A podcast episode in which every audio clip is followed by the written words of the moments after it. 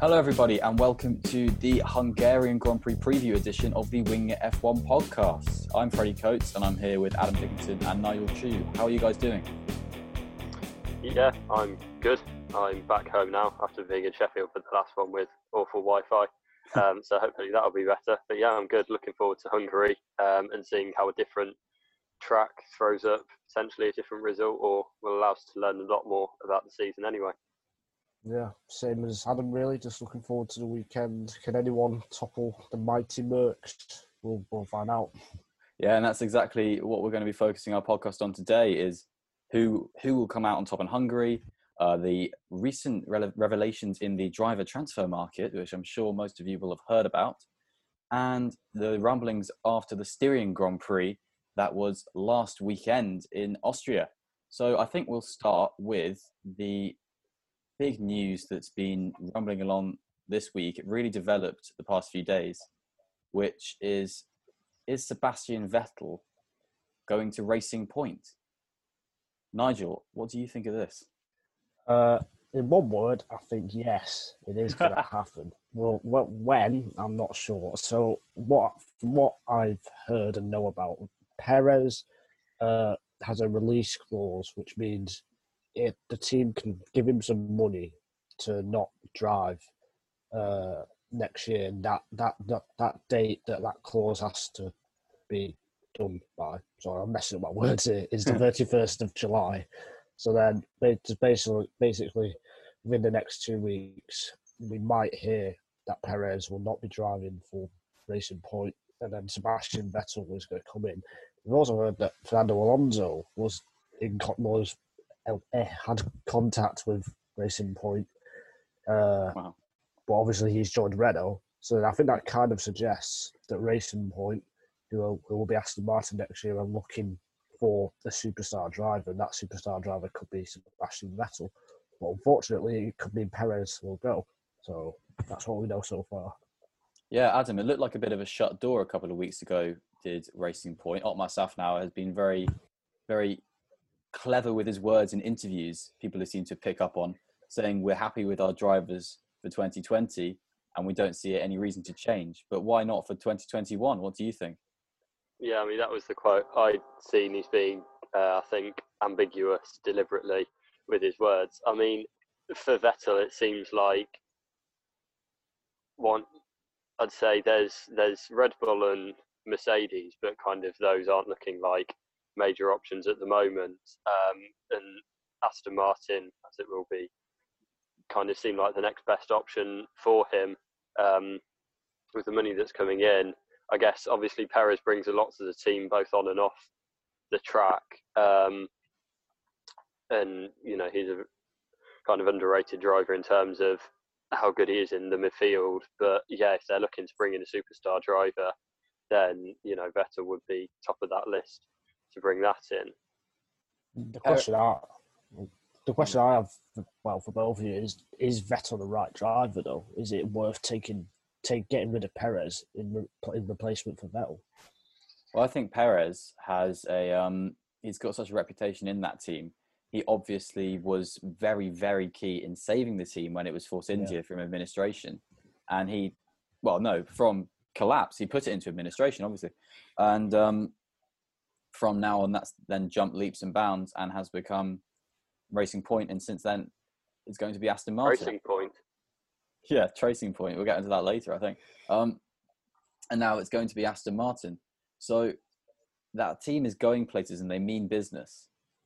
Um, so I would think it's a bit naff to chuck Perez is my where I tend to lean my perspective of it. But we haven't spoken about this yet. But do you, is it, do you think there's any um, capacity for them to drop Lance Stroll? Well, I was kind of going to say that in answer to Nigel's question. I don't really think Perez, I don't think Vettel over Perez would be a massive upgrade in terms of kind of the package of on track and what he brings off track. You know, I know Vettel would bring a lot of kind of hype, but you know, I, I think Perez is one of the best drivers in the sport. He's just not had that seat at a big team kind of in his prime. But yeah, I think Stroll.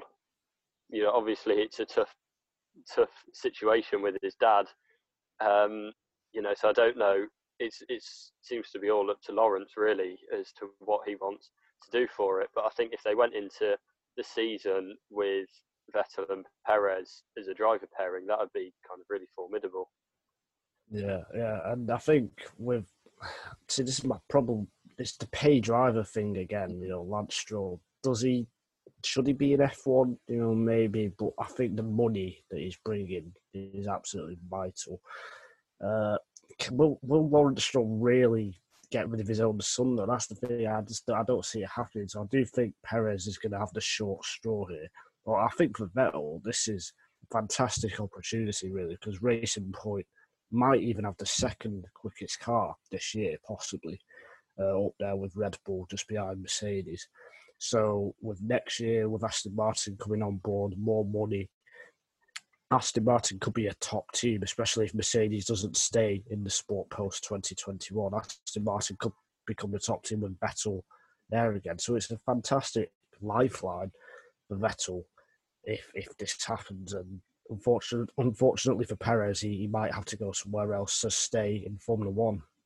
Touching on what you said about Lawrence and Lance there, um, and how you can't really see Lawrence getting rid of his son, is there not an argument to say that Lawrence Stroll is such a canny businessman? He's obviously got himself to the position where he's able to fund a Formula One team and a Formula One drive for his son. Prior to that, and with such a rigorous procedure to get him up to speed in the 2016 Williams car around then before his first season, um, or 2014 car and 2016 track, something like that.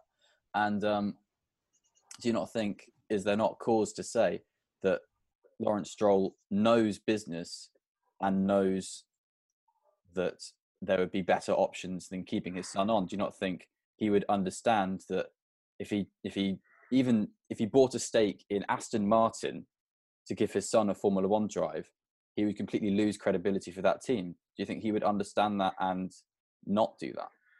Well, I think it's difficult because he's sunk so much money into Lance's career that then if he kind of pulls the plug on that um, after you know not that many seasons in the sport, that's kind of you know not a great mm. outcome for for what he's put in to that. But yeah, on the flip side, if if Lance isn't the best driver available for Aston Martin, then you know it's not a good business move to carry on with him. So I think it just depends what his kind of aim is with buying Aston Martin and kind of pushing. Well, I think maybe for buying Aston Martin, whether it's to give Lance a continued drive for as long as as long as he wants, as long as Lance wants to do it, or whether it's to have a stake in a successful F1 team. And I think those two are different games, and he put different drivers in depending on which one he's going for from that. But only he'll know that. You know, we, have got no idea. Yeah, I, I, agree with Adam there. It, it depends on what Lance Stroll wants to do. Does he want to win world championships? If he does, a Lance Stroll in your team, for me, is not going to get you world championships. Mm. So really, you need two great drivers, and Perez and Vettel will be a brilliant lineup. And yeah, just hopefully Perez can stay on the grid because I feel he's getting really what's the word? I'm trying not to say anything wrong here. There we go. Yeah, yeah, yeah. I mean, I mean, I, no, I was just going to say, you know, I think any any team really, I think, would benefit from Perez. I thought, I think most teams on the grid would benefit from having Perez in the building um, as a frontline driver. To be honest, you know, I don't. I think if he does drop out, it will be incredibly harsh because you know I can't, especially kind. You know, obviously, we don't know what the top teams are thinking, but you know, even in the top teams, you know, I can see him fitting in, and definitely in the midfield or the kind of Class E teams, you know, I, I think he'd improve any of them. So it would be incredibly harsh if he does drop out sport. I was convinced a few years ago he was going to move to Ferrari around 17, 18, around then. And I thought it was a right snub that he didn't. And I was in the musical chairs a couple of years ago. I was glad that he was chosen over Ocon at Force India because I thought the sport would have been had more of a long term loss. So I thought Ocon had more chance of getting back into the sport than Perez would have done because Perez is in his, his he's been around now. He's he's had his age. I mean, you look at Hulkenberg, everyone's going, "Oh, Hulkenberg's had his chance," whereas with Ocon, they said, "Oh no, he hasn't had his chance." But with Perez, people would have said they would have go, "Well, that was it. He went to McLaren." All of that jazz. So, but I think the seats that are being touted for Perez, which has been reported in, I think it's the um, South American press, that he has spoken to Haas and Alfa Romeo. I know, Nigel, you think that one of those is very good for him. Yeah, I, I thought he was going to go to Haas last year or a couple of years ago, actually. So I think Haas is a good move, especially since the Haas team has stuck with Kevin Magnussen and Romain Grosjean for I think three years now. So I think they need a mm. change of lineup. Perez himself also does bring some money with him, some backing, so that will help Haas out if they want to stay in Formula One. I would love to see Perez at Red Bull, but that's more of just a dream, really. Uh, will Red Bull go outside of their program? I highly doubt it, but I think Haas would be the best fit for Perez if he can't stay at Racing Point.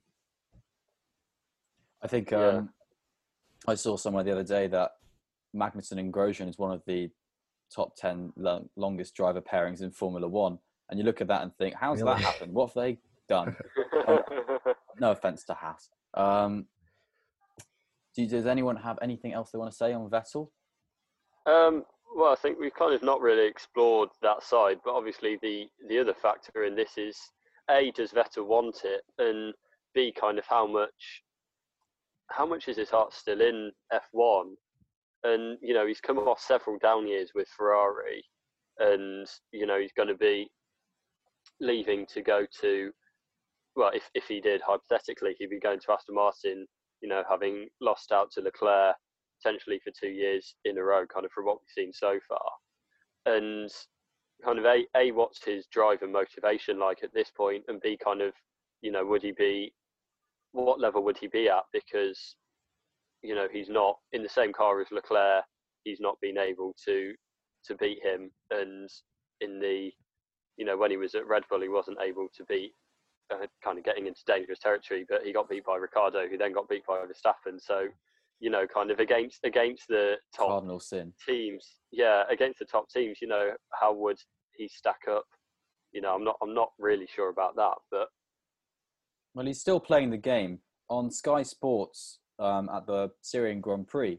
Brundle said that Sebastian Vettel had asked to have an interview with him today, Thursday, um, in that, Hungary. I think that interview was because it clashed with another interview with oh, another TV broadcaster. So I think that's just a bit of trying to create a story out of nothing, to be honest. But but yeah, yeah, he has. Rec- there will be an interview. Whether there will be anything from it, we don't know.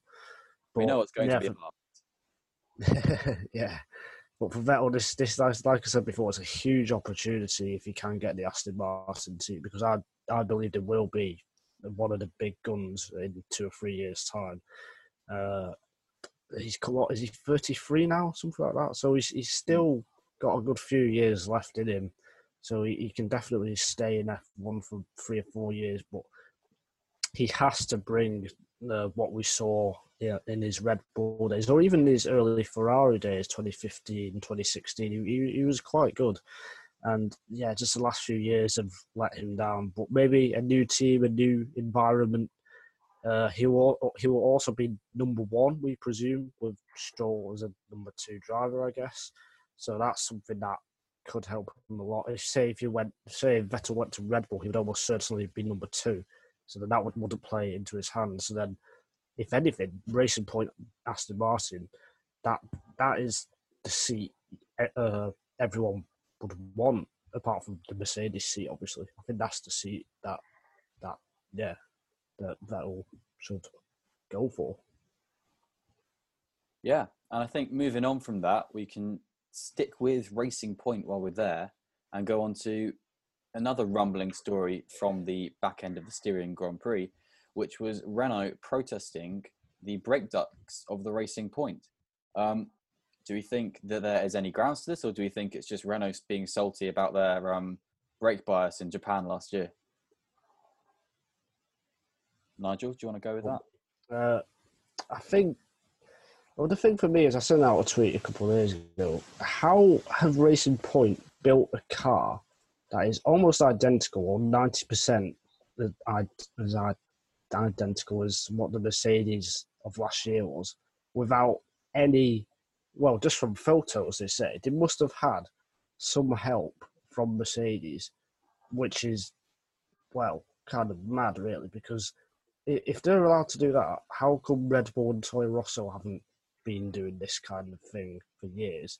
So there must have been something going on, and if if the brake ducts are found to be exactly the same as as last year's Mercedes, then yeah, we could be getting into some sort of trouble here for, for Mercedes and Racing Point because if, if you're allowed to effectively just copy a top team, then we're just going to see four Red Bulls. Well, this year's Red Bull and next year's Red Bull on the grid, and then six Mercedes and six Ferraris and two Renaults. Adam, do you want to copy a Ferrari? Um, I think a Ferrari supercar. Yeah, I'd love to. Um, maybe not an F1 car at the moment. I mean, maybe this is what the sport needs. You know, maybe it's going to become a spec series, um, you know, and have crazy races every week. But no, I mean, I don't, you know, brake brake ducts especially. You know, it's a very good job if you're copying them from photos because, you know, wheels on them. There's not, yeah, yeah, I know. there's not many not many times that they're exposed and available for you to see what's going on. Um, but yeah, I think we don't know kind of what Renault's motivation was, you know, for kind of leaving it a couple of weeks and then protesting it.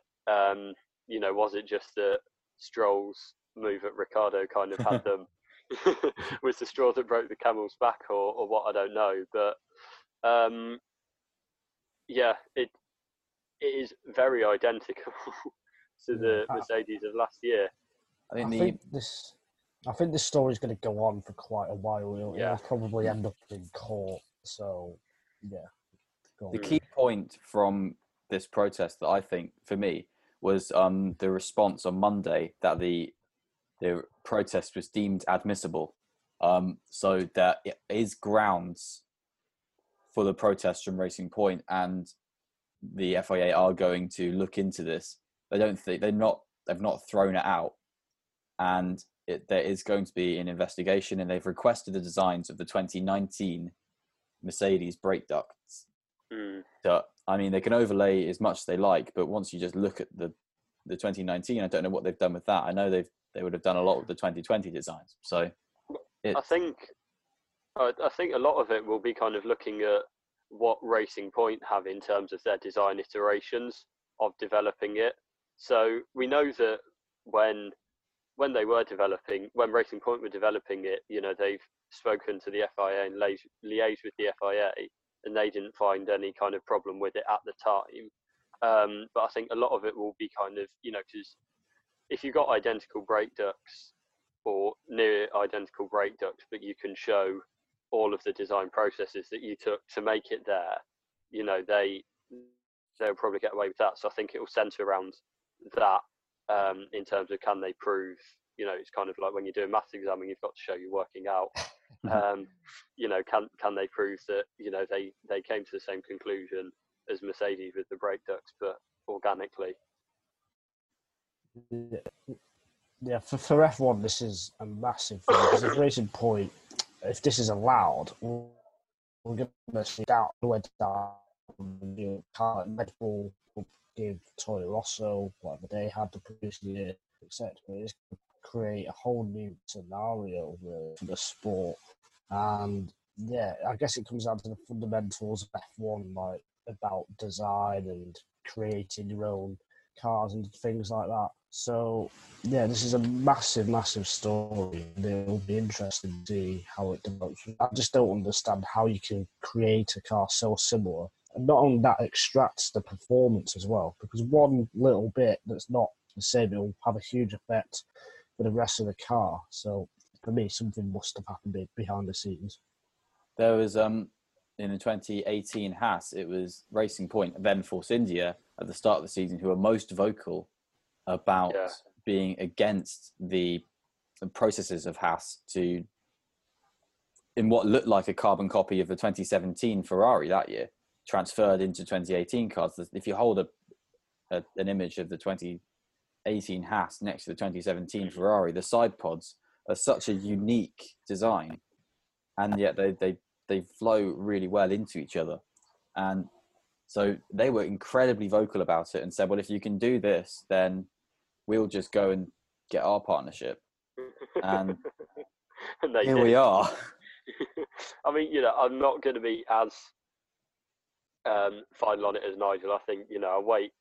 I, I, you know, I think there is definitely there is a way that they could do it. You know, you just need to get a hell of a lot of photos, and with the amount of photographers there are at F1, that's I don't think there is a way to do it. If you get Personally, Giorgio? Piola's calendar, yeah, exactly. um, so yeah, I, th- I think it will definitely rumble on. It'll be very interesting to follow, but I think you know there is there is a possibility that it is legal, and we'll just have to wait and see on that. Imagine I if mean- this affects Mercedes as well. They get disqualified for, Yeah. for allowing Racing Point to have the Yeah. car. yeah, it would be. I mean, you know, we we've harped on for ages about wanting more teams fighting at the top, and now we've now we've got that with uh, Racing Point. Then yeah, everyone them hates it, down. so, you, know, you can't win, can you? well, whoever is winning is the person who came up with the tracing point pun. I think that is just insane. Yeah, I So, agree. um, moving on to this weekend, then we've got so much rumbling over. Um, the big, the big discussion for this point is it's our second track of 2020. The first time we're not racing in Austria. Ah, This is amazing, guys. We're going to Hungary. Um, the fact that it's actually been able to happen, that Formula One, the circus, has been able to move a the entire paddock to another country in a pandemic currently. How do we think that's going? Do you think that do you think that's been handled really well? I think it's been done very well, despite you know some obvious reports about the Hmm. Hungarian authorities. Adam, what do you think? Well, I think a it's interesting that none of the drivers have gone back to Monaco for this weekend. Um, they've decided not Apart to. from risk Valtteri. Bottas doing it again. No, I didn't. Yes. I've not seen that. Yeah. Um, well, that's gone well. Um, I also saw Jack Aitken of F2 had um, sent out a tweet that he was in his hotel and they're not ser- he's not allowed to leave the hotel and they weren't serving lunch, so he was a bit Hmm. confused about what to do. I think that happened Um, to Oscar Piastri in Formula Three as well. There were a couple of them who Yeah, caught up with that. I yeah. guess. Um, but yeah, I've I've kind of not not kept my eye on it too much, but you know, it's it's it's a great step that they've been able to um, to do it, and yeah, I'm really looking forward to this weekend really, and seeing, as you say, it's a different track, seeing how teams go there because you know we see we're kind of at the moment we're basing all of our um, kind of predictions and thoughts on the F1 season off one track, a bit of testing, but you know, we, it's kind of quite a small sample size to actually look at and be able to to draw a lot of conclusions from. So I think after this weekend, we'll have a lot more um, kind of information on how the season's shaping up. So yeah, I'm really looking forward to it.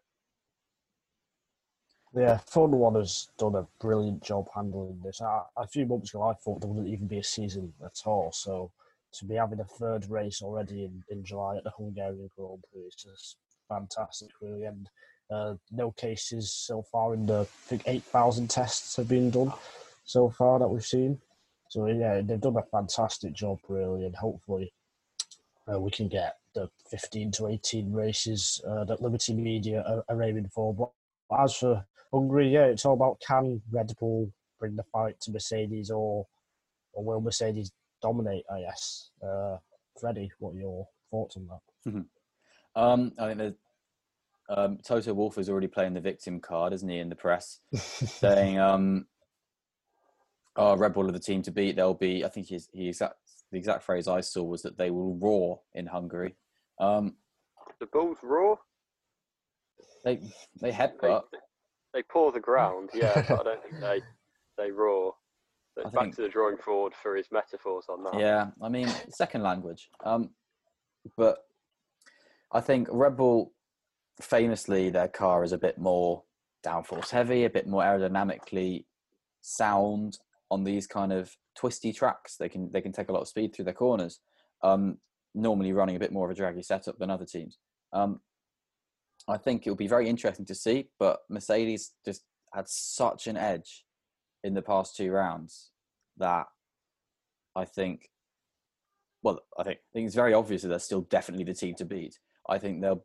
We saw that Verstappen was able to get in amongst it for such a length in the race in the Styrian Grand Prix that Red Bull, I think, will be in amongst it. As I say, they'll be there or thereabouts, but Mercedes are the obvious favourite still for me.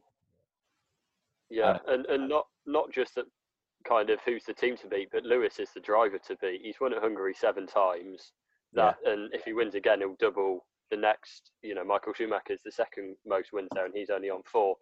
You know, he he loves the track, and he's he's won I think three of the last four years there as well in the Mercedes. So um, I need to go and change think, one of the quiz questions now. Uh, great. Um, I just need to be quick on my buzzer. So um, yeah, I you know I think he's definitely the driver to beat, and you know we'll just have to see. Last year, I think Mercedes were quicker. Um, you know, Verstappen had the track position and you know was able to defend well from Lewis until Mercedes played one of the best tactical um, or strategy blinders that I've ever seen in terms of pitting Lewis. Um, but yeah, I think I think you know we don't know. I, I, just think we don't know enough at the moment to see. After practice, we'll you know have a bit more of an idea. Um, but kind of until then, I'm not going to be betting against Mercedes at all. I think on practice in the the Styrian Grand Prix led to led a lot of people to think that Mercedes would be under challenge with Verstappen topping free practice two, despite everyone going yeah. that it's going to be a full guns blazing mm. session because qualifying was yeah. thought to be cancelled but at that point. So I think Verstappen surely is going to be amongst it. Where do you think um, Ferrari will sit this weekend? They've obviously got upgrades supposed to be coming. They pushed a few forwards to, to Styria, but they will have more coming now. Do we think that a draggy car will be better in the Hungaroring, Nigel? Well, you'd think they would be better, but last year they finished a minute down, didn't they? So I think this weekend we could see them getting lapped. In fact, lapped on, on last weekend on Sunday, they probably would have been lapped. Mm. So we're just, yeah, effectively that's just been pushed a week back. So yeah, don't be surprised if we see Mercedes and Red Bull lapping Ferrari, which would be quite quite something really. Uh, where will they be? It's hard to say that they're going to bring the rest of the upgrades. I think that they plan to bring this weekend. So whether that will work, we'll, have to see. Vettel usually goes well around Hungary, so it should be again pretty close between him and Leclerc. But yeah, I think I think for Ferrari they just need to get lots of running, have a clean weekend to see where they truly are because we, they've not had a, a clean a clean race weekend yet to see where they are up against McLaren, Racing Point, and Renault. I'm a bit more optimistic for Ferrari this weekend just because the nature of Hungary, in terms of the, you know, it's not a power heavy track in the same way Austria is, and that was where Ferrari were losing um, the most time. I think the first in the Austrian Grand Prix, they were slowest in the speed trap out of every team. Um, so I think I think they'll go better at Hungary, and as you said, Vettel has gone well there for Ferrari in the past. Um, but yeah, he's also just as you said about benchmarking performance and seeing whether and having a clean race and not crashing into each other. Um, but yeah, I think they, they could well be a team to look out for, um, but probably more in the kind of top of the midfield battle rather than um, fighting out for any race win it's such a different track to the Red Bull Ring that a lot yeah. of teams will be um, trying to cover their blushes if they if they need to, because they could have put on a good showing in Austria and might might filter down the order a touch in Hungary. Do we think that's the case, or do we think there's going to be a very similar competitive order with Racing Point, McLaren, Renault at a at a further at a higher position in the midfield compared to the lower down teams, Haas, Alfa Romeo, Williams, perhaps Alpha Tauri as well, no man's land team. yeah, I think we are going to see a different order slightly. I think Renault will be quite strong because Austria, was one of the has been one of the weaker tracks in the last few years. So I think Renault should be should be up there. McLaren as well. Well, well, I guess it's just the same names really. It's just about who who executes at the most important time, I guess. Mhm. Who can pull out the qualifying lap and maximise everything, uh, really. But yeah, Hungary is a it is more of a downforce track, but with the tracks coming up, a lot of them a lot of them have become less downforce. Uh, they have less downforce importance. If, yeah, if that makes sense. Or so, yeah, it, it'll be fascinating, really. Yeah, I think we could see a bit more of a shaken up order compared to the Red Bull Ring and also what we end up seeing at Silverstone as well. They're different tracks. Um, or the Hungaroring's different to that as well. Um, yeah, Alpha, uh, sorry, Alpha Tauri could be a name to look out for, as I say every week. Um, Right. but yeah, I, yeah, I think we will we'll see a mixed up order, but you know, I'm, I don't I don't feel like I'm able to kind of put my name down too much. I mean, Carlos Sainz finished fifth in Hungary last year, um, Mm. you know, so that could be one to throw out there. But yeah, I think for um, you know, for for the moment, we'll get a clearer idea of how it goes, you know, tomorrow. But I think, yeah, This, I think I think Oh, is a- Williams. oh, Sorry, I was just going to Yeah, throw out Williams, go Williams as a team to look out for. Um, obviously, George Russell did a lot better um, last year there than any other track. Um, so you know, I think they they'll definitely be kind of a team that could challenge or could surprise a few people. But um, I don't think George Russell will get points because he seems to be cursed not to ever get them. Nigel, sorry, I interrupted you. No, that's all right. I, I think in terms of at the front, this is a huge weekend really because Mercedes should be very strong at Silverstone, Spain, Spa compared to Red Bull. So if Red Bull can't win this weekend or they don't have the pace, then it's definitely game over. Mhm. in the championship, I'd say, unfortunately. I'm, I'm just, that's what it is. Um, but I'm, I'm going to say this: if Mercedes win this weekend, I think they will win every race for the rest of the season. Does a little bit of you want that to happen just to be like, this is really No, defin- definitely not. and I, I I want to see kind of- Red Bull versus Mercedes for the, for the championship.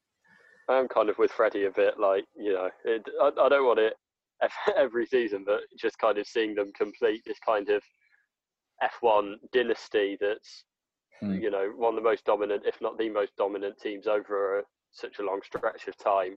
Um, to see I think, them yeah, kind, to see them percentage- kind of percentage wise, Oh, they're still a touch um, behind from their 2016 season. They were 19 out of 21 races. So Mm. percentage wise, they're a little bit off the 15 out of 16 from the MP4/4 1988 McLaren season, which Mm. was um, which would have been a win as well if not for a back marker on the on the second to last lap or something of Monza. Yeah. Um, yeah.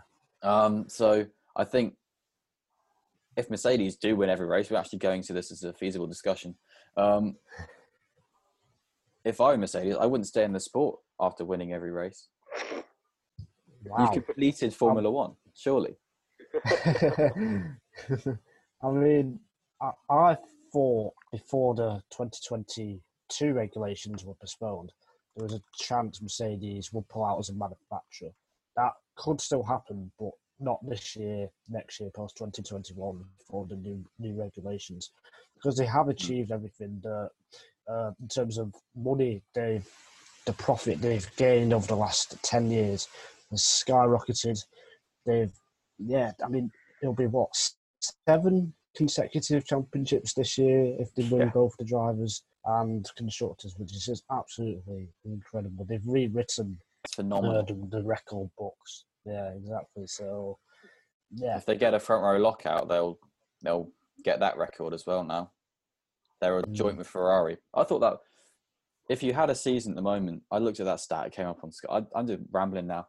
Um, it said 65 front row lockouts Mercedes, same for Ferrari, and then I think Williams and McLaren were like 62 or 63. And I thought, well, that sort of worked out interestingly because if all of them were up there fighting for front row lockouts, it'd be quite fun. yeah, But they're not. So that's my my kind of dream is to have like four or five teams up there. I think if on to kind of counter Nigel's point, yes, you know, there's there's nowhere else for them to go if they um, if they get if they win every race. But you know, their their aim, I don't think their aim kind of coming in was ever to to um, win win every race and then Mm. leave. You know, I I think if they can if they could, you know, kind of go over into the next set of regulations and do well then, that would put them kind of, I think, above any other F1 dynasty, F1 dominance that I can think of in terms of kind of sustained over, uh, you know, coming up to kind well, it'd be going a bit far ahead, but you know, kind of eight year period, um, and and over several regulation changes, um, Mm. and one that's they're being touted as the biggest in the sport's history. I think Aren't they all? that yeah but i think that would be you know the challenge if they could surmount that challenge and you know i don't see why they couldn't if any team were to do it you know they'd be probably top of the list then you know that would elevate them above above kind of any other any other team i can think I um, I think they have been brilliant for the sport, Mercedes, and it would be sad to see them go. So, my money's on Verstappen for winning this weekend. Um, just for that. Uh, moving on to moving on to some predictions. If we want to just do some quick fire, Yep. quick fire jabs at who we think will win pole and I don't know sixth place. Go, Adam.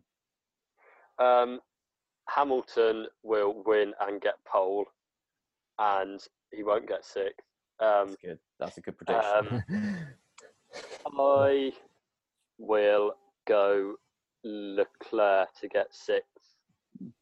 All right, Hmm. Mr. Nigel Uh, Chew. I'm gonna.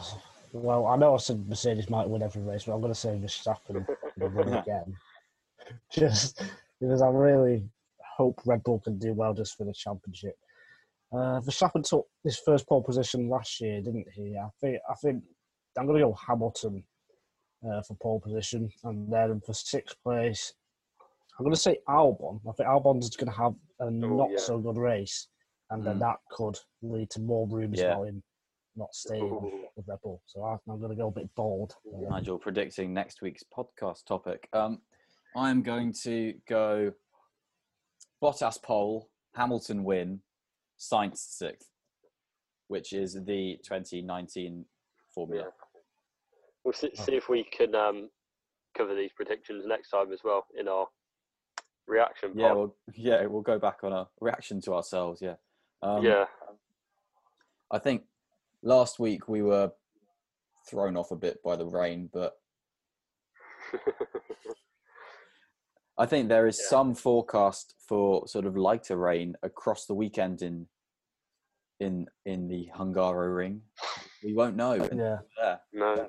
The, the thing is with Hungary, but it needs to rain a lot because it, it's really really hot there usually. So then Hmm. even a little, little bit of rain, it, it won't really do anything. But when it does rain, not just make it humid? Ah, yeah. it, when it does rain in the past, it it has rained a lot. So uh, yeah, whether that will spice things up, we'll see. 2018 think- qualifying yeah. springs to mind. If we do Yeah. get heavy rain, then it's just game over for anyone other than Hamilton, I think. Um, seeing, seeing how dominant he A is at Hungary, B is in the rain, I think put those two together and you've got a pretty um, pretty good formula for, for a win, personally. And now it's time for our Hungary quiz, which today is between Nigel Chew and Adam Dickinson, who are going head to head to battle for the honours of being the best at Magyar Nagydíj knowledge. Um, so, you guys ready? You all practiced up? You ready on your your Mm. voice buzzers? Well, I'm, I'm hyped for your more quiz ready. more. I'm hyped for your quiz because you've been bigging this up all week, so I'm really. Uh, Oh, just please, Yeah. I've got big, 10 big questions. in. things expected. I have had to add a last minute question, but I think it is adequate. Okay, right. You guys ready for question one? yes. Big one, yes. not the big two. Who receives penalties in the 2015 race for causing a collision, speeding in the pit lane, and overtaking under the safety car? Nigel, Nigel, go. was it Pastor Maldonado? The Lord and Master, Pastor Maldonado. Yes. That's a slam dunk. Yes. grand, grand slam. The grand slam that you don't want to get in racing. That is one point for Nigel. That's in. Oof. Question two. Heikki Kovalainen won the 2008 Hungarian Grand Prix to take his only Grand Prix win. Well done, Heikki. But who broke down three laps from the end to Nigel. hand it to him? Nigel, Nigel. I I heard, I got heard Adam. first. I heard Adam first. It was Felipe Massa. Oh, Correct, Amondo to Adam. cost him the championship, that. Yeah. Everything cost him the championship that year. It did. I, Um, I was waiting because I didn't know if it would be who won or Mhm. um, when you first mentioned it or like you know what year it was in. So I was kind of just waiting to see how the question panned out. Well, I started. Yeah. The first five words of the question were Heikki Kovalainen won the 2008. Oh, yeah. But until that point, In which country did he win? yeah. what track was used? Um, Well, question number three is a bit more of a historical one, I think. Actually, no, it's, you know, whatever. Um, we're neck and neck. Jensen Button won the 2006 Hungarian Grand Prix to take his first F1 win. Well done, Jensen. Where did he start on the grid? Nigel, Nigel, go. uh, 14th. He's done it, ladies and gentlemen. Oh, 14th yes. position. fair play. Fair Um, play. That's a big clutch play there from Nigel. For, for no for no bonus points. Where did he qualify? Uh, Adam. So he didn't. s- He didn't start where he qualified. Yeah, Adam? Adam. Yeah. Uh, fourth. Yes. Ten Got place a 10, penalty. 10 place Oh. penalty. I figured it's it'd good thing be that wasn't nine- the question. No, I I, didn't want to put it as be a question. I thought that would be too mean to have as the question. Yeah, I figured it'd be nine, ninth or fourth with a Yeah, five place of. They were a bit yeah more ten place. a bit more hasty on the ten place grid penalties for um, engine issues Mm. in 2006. They did uh, use more engines though. Uh, question four: When was the first Hungarian Grand Prix? Nigel, Adam. Nigel, go. I heard Nigel first. Oh, 1986. It is. It's 1986. Oh, I was gonna say that. Adam, the comeback needs to start now It's all right. with question five: Who is the only Hungarian driver to race in Formula One? Oh, balls. I don't know.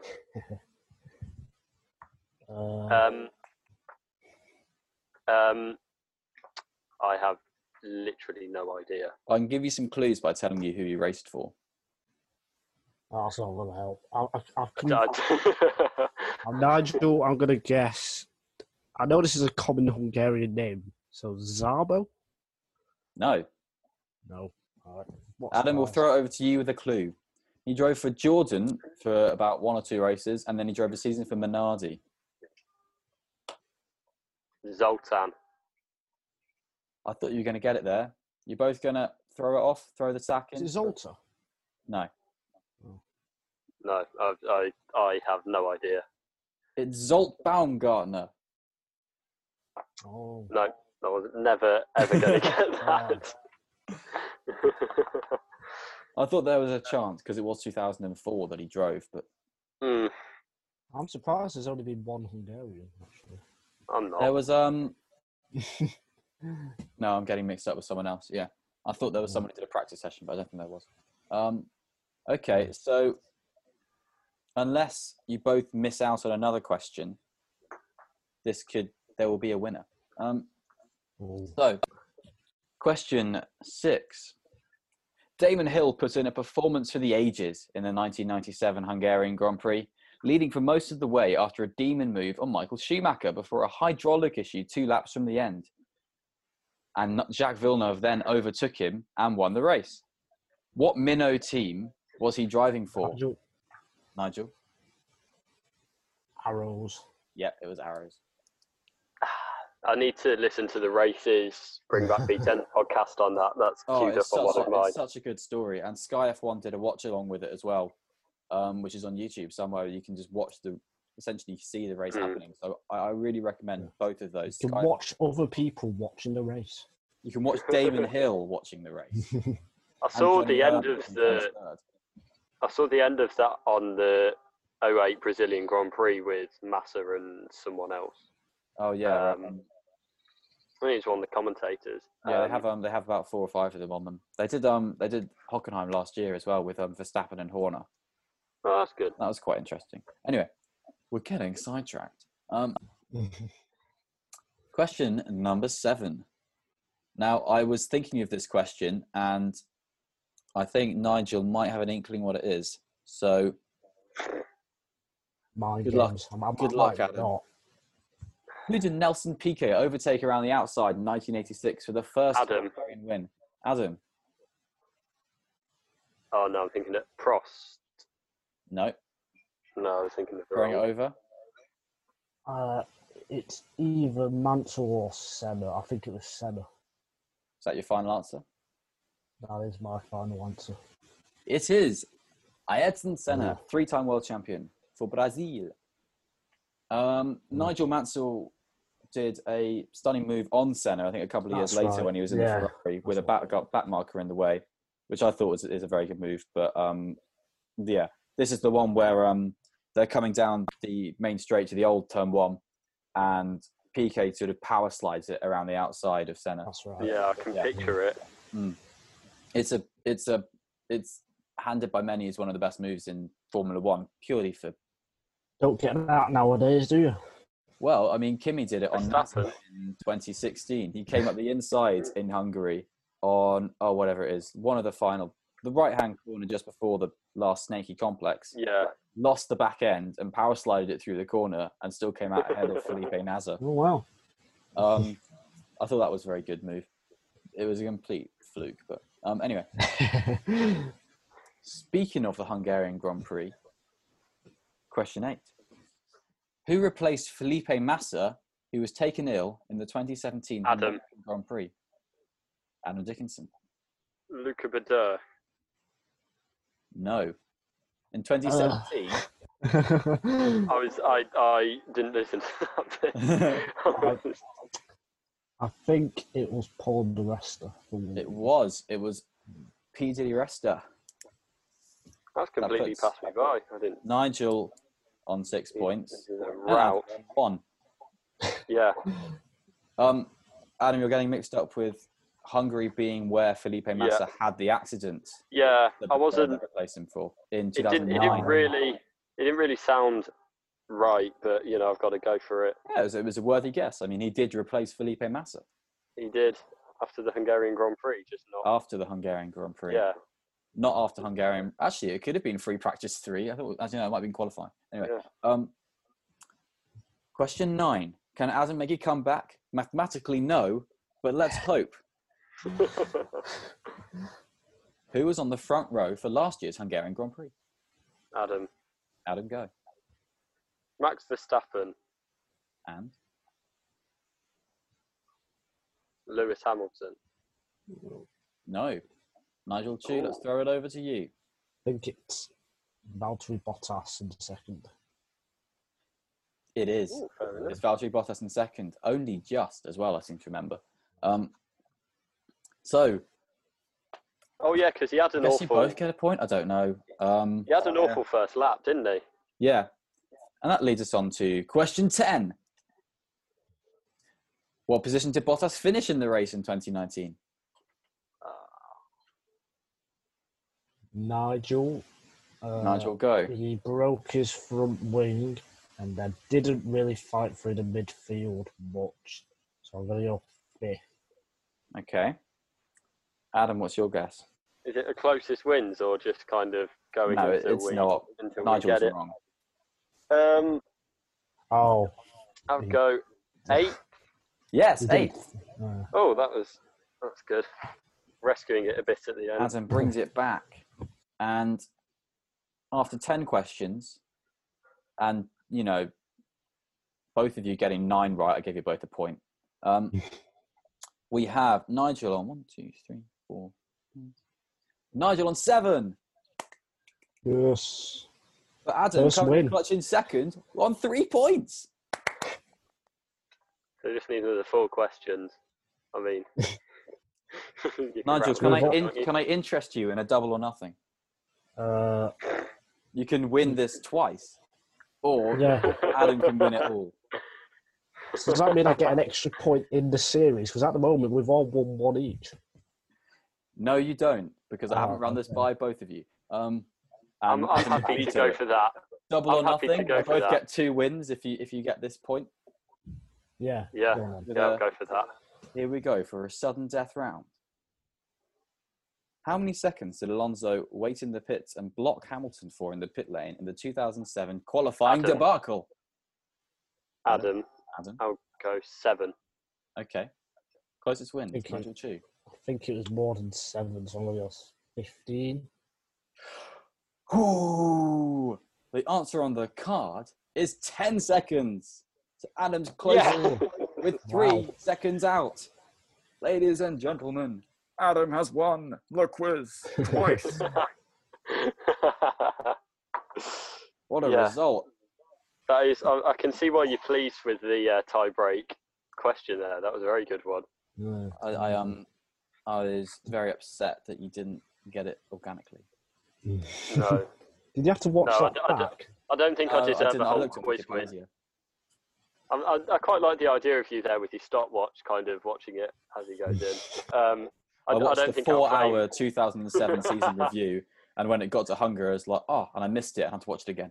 Um, but Well, yeah, I don't think um, I deserve a second win in the quiz for that, but uh, it was very good, very good, and fair play to Nigel because he knew a lot more questions. It was only the '86 Grand Prix, uh, Hmm. the first Grand Prix that I actually knew that he got, so that was fair play. that is fair play. But well done on your your buzzing in prowess, Adam. Yeah, Um, so yeah, that's it for the Hungarian Grand Prix preview, winging it F1 podcast, guys. Right. Hope you have enjoyed being here. Have you have you enjoyed it, Adam? Have you enjoyed this podcast? yeah, yeah, I have. That's Okay. good. Nigel, have you have you been? I always enjoy it. Yeah, it's, Oh, it's good stuff. Ah, what a guy. Um, we hope you guys, our beautiful audience, have enjoyed it as well. Obviously, the aforementioned, um, not aforementioned, I don't know what I'm talking about. I mentioned it earlier. Anyway, um, to myself. So, yes, so you can find us on Spotify, Acast, YouTube, and we're now on Apple Podcasts. That's amazing, guys. Woo. Apple Podcasts, we're a real podcast. So, it's as if we're doing it properly. That's a Oh. joke. Um, the links are in our Twitters, which mine is FredCoats1999. Adam, where can all your fans find you? um, all of them can All of them. find me at, at Adam Dickinson 01. And Yes, Nigel, and All seven of my fans can find me at, at Nigel C. Journal. seven fans. That's pretty good. We might get record views. Um, so, ladies and gentlemen, it's time for the Hungarian Grand Prix. Practice starts tomorrow, Friday. Hopefully, this can go up on Thursday. Um, qualifying Saturday, race Sunday. Nothing changed there. Um, as we say, there's a there's a touch of rain spitting down. Who knows what will happen? We don't know. First new track of 2020 because we've been at Austria only. Although you could argue been to Barcelona, but we won't. So we hope you have enjoyed the podcast. Please come back next week for a lot more rambling when we talk about the Hungarian Grand Prix, which will presumably be amazing. So, Yeah. thanks, guys. Have a good one. All right. Bye. All right.